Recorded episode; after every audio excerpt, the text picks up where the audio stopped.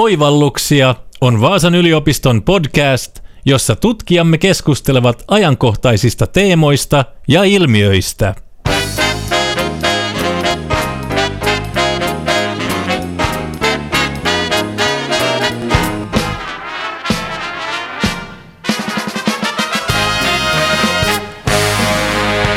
Koska olet viimeksi ostanut uusia vaatteita, ehkä siitä ei ole kovinkaan kauan. Ei ihme, sillä vaatekaupat ja vaateteollisuus innostavat meitä mukaan kiihtyviin muotisykleihin. Tarjolla on jatkuvasti uutta ja edullista pikamuotia. Toisaalta sitten kuulemme, että vaateteollisuus on yksi saastuttavimmista aloista. Mikä siis vastaukseksi tähän ristiriitaan? Vapauttaisiko vastuullisempi kuluttaminen meidät vaatekrapulasta vai tulisiko vaateostoista pidättäytyä kokonaan?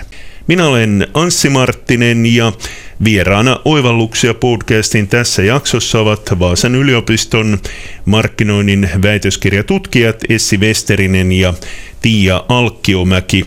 Westerinen tutkii vaatteiden kulutuksen vähentämistä eli antikuluttamista ja sen yhteyttä hyvinvointiin ja Alkkiomäki tarkastelee vaatehävikin käsittelyä, pikamuotia ja kuluttamisen oikeutusta. Tervetuloa! Kiitos. Kiitos kovasti. Mikä sai teidät kiinnostumaan tästä aiheesta? Se on varmaan kyllä lähtenyt ihan kotolta.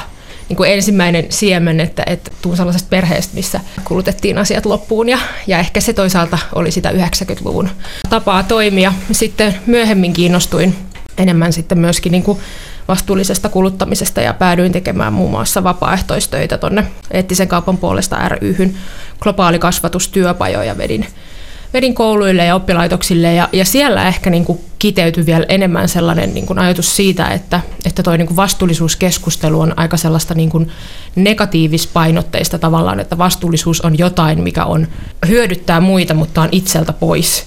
Ja, ja siinä mulla oli, niin kuin, tuli sellainen ajatus, että onko se asia oikeasti ihan näin, vai hyödyttäisikö se oikeasti myös kuluttajaa itseä, se kuluttamisen vähentäminen. Ja sen takia mä lähdin tutkimaan tätä kuluttamisen vähentämisen ja hyvinvoinnin yhteyttä. Mua puolestaan on aina kiinnostanut vaatteet ja pukeutuminen ja muotia. Mä oon itse asiassa ekalta tutkinnoltani vaateartesaani.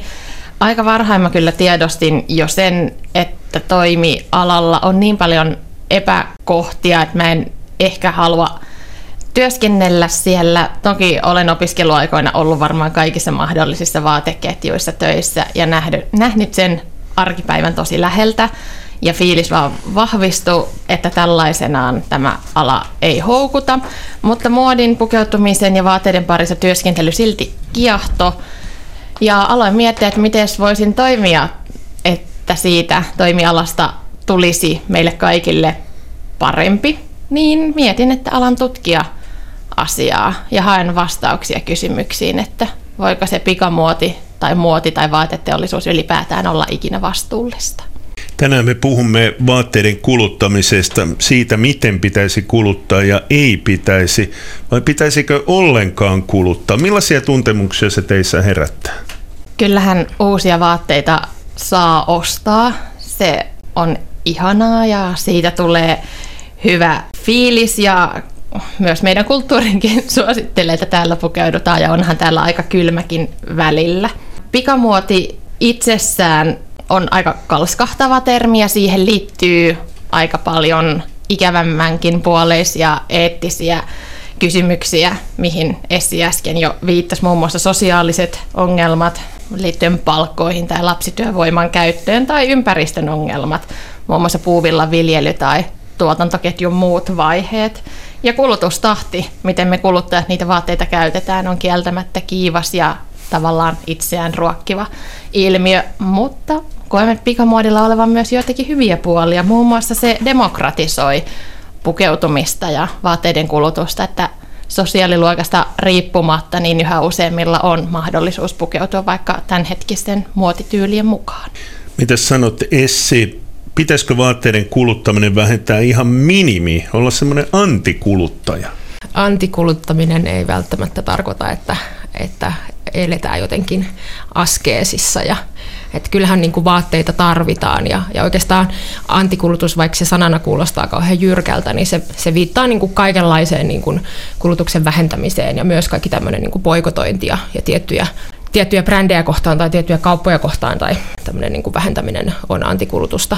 Ja, ja ehkä se, mitä, mitä mä näen niin kuin semmoisena kestävänä antikulutuksena, niin, niin se on niin kuin tavallaan vastareaktio tai vaihtoehto sille, että, että me pelkästään ikään kuin vaihdettaisiin sitä tuotetta vastuullisemmaksi, mutta pidettäisiin niin kuin meidän oma kulutustaso samana tai jopa itse asiassa nostettaisiin sitä kulutustasoa, niin antikulutus on tavallaan vastaus siihen, että, että itse asiassa muutetaankin niitä kulutustapoja ja kulutetaan vähän vähemmän. Ja oikeastaan niin kuin se ensisijainen tavoite on päästä pois siitä ylikulutuksesta siihen, että kulutetaan tarpeeseen. Että kyllä me saadaan edelleenkin nauttia vaatteista ja pukea päälle ja itsekin nautin vaatteista ja visuaalisista asioista, että, että se ei ole niin kuin mikään semmoinen niin kuin synti. Markkinat on kuitenkin päättänyt vähän toisin, eli yritysten mielestä vaatteita pitäisi kuluttaa enemmän. Marraskuun lopussa vietetään Black Fridayta, varsinaista kulutusjuhlaa. Tiia, miten tähän pitäisi suhtautua? Niin kuin Essi sanoi, niin kyllä vaatteessa saa nauttia ja ostoksista ylipäätään, mutta semmoisia ostoksia kannattaa tehdä, mikä tuottaa iloa ja tai hyötyä mahdollisimman pitkään. Eli ratkaisevaa mun mielestä on, miten sä kulutat koko vuonna kuin että miten sä kulutat Black Fridayna. Tämän ostostelupäivän ostohuumalta ehkä välttyy, jos tekee itselle vaikka etukäteen ostoslistaa, että mitä juttuja mä tarten. Ja fiksuahan se on ostaa sitten, kun ne on hyvässä tarjouksessa.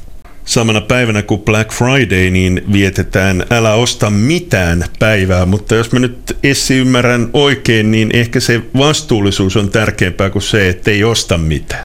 Joo, kyllä, ja myöskin se, että, että niin kuin vähintään yhtä tärkeää kuin mitä sä ostat silloin, älä osta mitään päivänä, on se, miten sä ostat 364 muuna päivänä. Että mieluummin tavallaan niin kuin kiinnittää huomioon siihen niin kuin kokonaiskulutukseen kuin siihen, että mitä nyt yhtenä päivänä ostaa tai ei osta. Ja myöskin se on mun mielestä niin kuin tärkeä, tärkeä pointti tai kiinnostava pointti, että mitä me niin kuin tarkoitetaan kuluttamisella. Et helposti niin kuin se kuluttaminen tarkoittaa ostamista ja sitten poisheittämistä.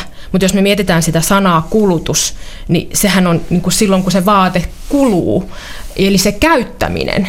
Ja se käyttäminen hän ei kuluta ympäristöä tai aiheuta niitä ihmisoikeusongelmia, vaan se tuotanto. Et sen jälkeen, kun se vaate on tuotettu, niin keskityttäisikin siihen, että käytetään ja otetaan siitä se ilo irti, koska se ostamisen tuottama nautinto on kuitenkin vain hetkellinen, ja se käyttämisen tuottama nautinto voi olla paljon pitkäaikaisempia. Entäs sitten kulutuksen vähentäminen, tekeekö se onnelliseksi? No tähän vähän jo niin kuin pääsin ja, ja tota niin, niin kun pääsin jo tuohon aiheeseen, että ostaminen, käyttäminen, poisheittäminen, niin se ei välttämättä ole se, että ostamisen vähentäminen sillä hetkellä jotenkin vaikuttaa siihen hyvinvointiin, vaan se on enemmänkin se, että mitä tulee tilalle. Eli esimerkiksi se, että jos nyt puhutaan vaatteista niin kuin spesifisti, niin, niin vanha viisaus, että, että niukkuus ruokkii luovuutta, niin, niin kuin on tutkittu antikuluttajia ja erityisesti vaatteiden antikuluttajia, niin on huomattu, että, että kun lopettaa siellä kaupassa käymisen ja, ja niiden vaatteiden ostamisen, niin se huomio kiinnittyy sinne omaan vaatekaappiin ja siihen omaan tyyliin ja alkaa nähdä ne vaatteet tavallaan luovemmin ja tutustumaan siihen omaan tyyliin yhdistelemällä niitä luovasti ja ehkä jopa muokkaamalla, korjaamalla. Ja, ja se voi itse asiassa tuoda paljon enemmän nautintoa kuin se, että ostaa koko aika uutta. Ja sitten toisekseen se, että, että se, että kun se huomio ei ole koko aika siinä ostamisessa ja mitä tarvisi seuraavaksi, niin voi keskittyä muihin asioihin elämässä. Tiia, jos puhutaan pikamuodista, niin voiko se olla vastuullista? No sinänsä tutkimusten valossa ei ole merkitystä, mistä sä sen vaatteen ostat, vaikka sä ostaisit sen jostain parjatusta pikamuotiketjusta, niin se ei ole synti sinänsä. Ratkaisevaa on se, kuinka monta kertaa vaate tulee sulla käyttöön. Eli tiettyjä asioita on myös kuluttajan vastuulla vaatteita, jotka tuottaa iloa ja hyötyä ja päätyy mahdollisimman usein sun päälle. Esimerkiksi mulla on sellainen, mä kutsun sitä häämekoksi, mekko, mitä mä käytän aina mun ystävien kesähäissä. Ja mulla on toistamiseen, siis mulla saattaa olla kesässä viidetkin häät ja mä laitan aina sen saman mekon päälle. Niin mulla on silti aina se fiilis, että vai että ihana, että tulossa viikonloppuna juhlat ja mä saan laittaa sen mun lempimekon päälle. Se on mulle niin rakas ja se on aina yhtä näyttävästä, mekkoa kehutaan. Ja aina eri häissähän on eri vieraat, ja mitä sitten vaikka olisikin samat vieraat. Se on mulle rakas mekko, mä koen oloni itse varmaksi, se kestää aikaa ja kestää juhlia. Niin tämän tyylisiä vaatteita mä suosittelisin kaikkia hankkimaan vaatekaappiin. Miten sitten halvat vaatteet? Tiia, pidätkö neljä euron teepaitaa yhtä hyvänä kuin kallista? Pidän. Mun mielestä vaatteisiin pitää sitoutua, niitä saa rakastaa ja niitä jopa pitää rakastaa. Pikamuoti-ilmiön mukanaan tuomien ajatusten myötä se, että jos sä ostat edullisen vaatteen, niin se on nopeasti korvattavissa uudella edullisella vaatteella sen sijaan, että kun sä ostat kalliin vaatteen, niin sä ehkä pidät siitä parempaa huolta kuin sitä halvasta vaatteesta, vaikka sinänsä jos nyt oikein tarkastellaan atomien tasolla, niin kyllähän puuvilla on puuvilla siinä halvassa vaatteessa ja kalliissa vaatteessa. Samanlaiset pesuohjeet ja huoltoohjeet niihin liittyy. Eli vaatetta kannattaa vaikka silittää ja nukat kannattaa poistaa nukkakoneella ja noudattaa pesuohjeita ja välttää kuivausrumpua. Essi, onko olemassa vastuullisesti tuotettuja vaatteita? lähtökohta on ehkä yritysvastuussa se, että, että mikään ei ole täysin vastuullista, ja yritysvastuussa ydinkysymys on se avoimuus, että myönnetään se, että ei ole täysin vastuullista olemassa ja että yritämme saada selville näitä puutteita ja yritämme puuttua niihin. Mutta sitten jos puhutaan niinku kuluttajan näkökulmasta, niin vaateteollisuus on yksi esimerkki sellaisesta toimialasta, missä niin sanottu ekotehokkuus on parantunut huomattavasti viime vuosina, eli pystytään tekemään niin kuin ekologisesti tehokkaammin niitä tuotteita. Mutta silti sinne kokonaispäästöt on kasvanut aika reilusti sen takia just, että kulutus on lisääntynyt ja se käyttöaika per vaate on lyhentynyt. Eli tämä tavallaan alleviivaa sitä, että se pelkän tuotteen vaihtaminen kestävämpään ei riitä, jos meidän kulutustottumuksiin ei tule muutoksia. Eli sitä kulutusta pitää toisin sanoen vähentää. Sitten on vaatevuoria. Se on meikäläisellekin tuttu sana. Kaapit on täynnä teepaitoja ja niistä ei sitten raski luopua. Missä vaiheessa Tiia pitäisi tehdä jotain ja onko se meidän vastuulla vai kenen vastuulla sitten miettiä näitä vaatevuoria? No nyt puhutaan vaatehävikistä se on tekstiiliä, joka ei enää miellytä käyttäjänsä silmää, on mennyt pois muodista, ulkoneko on ehkä kulahtanut tai se on rikki ja tuotetta ei osata korjata tai jakseta tai haluta korjata. Elinkaari vaatteena päättyy. Tavoitehan on, että me käytetään vaatteet niin loppuun, ettei niitä enää kannata korjata ja silloin ne on jätettä. Mutta mihin mä kannustan, ja kuten Essikin, että pitäisi siitä vaatteesta mahdollisimman hyvää huolta, niin sillä säilyy esimerkiksi jonkinlainen jälleenmyyntiarvo tai jälleen kierrätysarvo, että jos se on hyvässä kunnossa, se on muodin mukainen ja sillä on vielä elinvuosia edessä, niin se voi tuoda iloa jonkun muun ihmisen vaatekaapissa, jos ei sun omassa. Mitäs te teette sitten vanhoille vaatteille, joita ette enää käytä? Täytyy sanoa, että ilahduttavan usein itsellä alkaa olla kyllä vaatekaappi siinä kunnossa, että monet vaatteet on niin lempivaatteita, että ne alkaa olla sitten aivan käytetty loppuun, että niiden seuraava etappi on kaatopaikka. Mutta joskus on ehkä tullut tehtyä hutiostoksia tai vaate on muuttanut oudosti kokoonsa siellä vaatekaapin uumenissa, niin mä käytän paljon Facebook-kirppiksiä tai lahjoita vaatteita esimerkiksi mun äidille. Essi, oletko sinä onnellinen, kun jätät vaatteen ostamatta? Täytyy sanoa, että, että vaikka se onni ei nyt piilekään niissä hetkellisissä yksittäisissä toiminnoissa, niin, niin kyllä mä välillä saan siitä semmoista tyydytystä, että, että tota, jos mä oon on jossakin bongannut jotain, että toi voisi olla kiva tai että, että tota, pitäisikö ostaa, niin mulla on yleensä strategiana, että mä aina niin kun jään pohtimaan, että mä tuun uudestaan sit kauppaan ja mietin, että tarviinkohan mä oikeasti. Ja aika usein se tarve niin kun menee ohi. Ja toki jos mä oikeasti tarvin jotain, niin silloinhan mä oon tyytyväinen siitä, että mä oon hankkinut jotain. Mutta, mutta sitten kun se tarve menee ohi, mä huomaan, että ai itse asiassa enpä muuten tarvinnutkaan. Säästyy rahat, voin käyttää ne johonkin järkevämpään. Että mäpä löysinkin mun vaatekaapista jonkun kivan jutun tai, tai tota, lainasin kaverilta tai jotain muuta niin kyllä. Onko kirpputoreilta ostaminen sitten hyvä vaihtoehto esimerkiksi Black Fridaylle?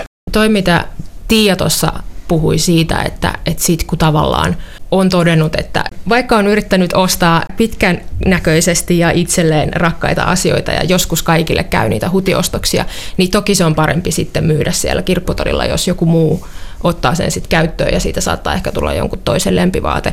Mutta jos niin kuin tutkimusten mukaan näyttäisi, että se kirpputorilla myyminen on itse asiassa vähän enemmän sellaista tilan tekemistä kaappiin, jotta voisit ostaa taas niitä uusia vaatteita, niin silloinhan se on niin kuin täysin päinvastaista, että se, se ei niin kuin hidasta sitä vaatteiden kiertoa, vaan se pikemminkin tukee sitä ajatusta siitä, että vaatteet on kertakäyttökamaa ja niitä voi ostaa ja heittää pois.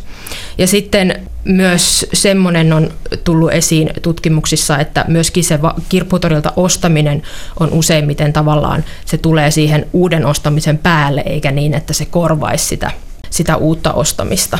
Että tavallaan jos ajattelisi niin, että, että aina käytetään loppuun ne vaatteet, mitä ollaan hankittu, niin silloinhan meillä ei pitäisi olla tämmöisiä second hand markkinoita, eikä sitä ylijäämävaatteen vuorta siellä kaatopaikalla myöskään.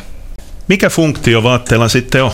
Voidaan ajatella, vaatteella itsellään on käyttöfunktio ja muodilla taas tämmöinen statusfunktio tuosta muodin statusfunktiosta, niin itse asiassa kun ollaan tutkittu tätä vaatekuluttamisen yhteyttä hyvinvointiin, niin nähdään ero niin sanotun muodin kuluttamisen ja tyylin kuluttamisen välillä.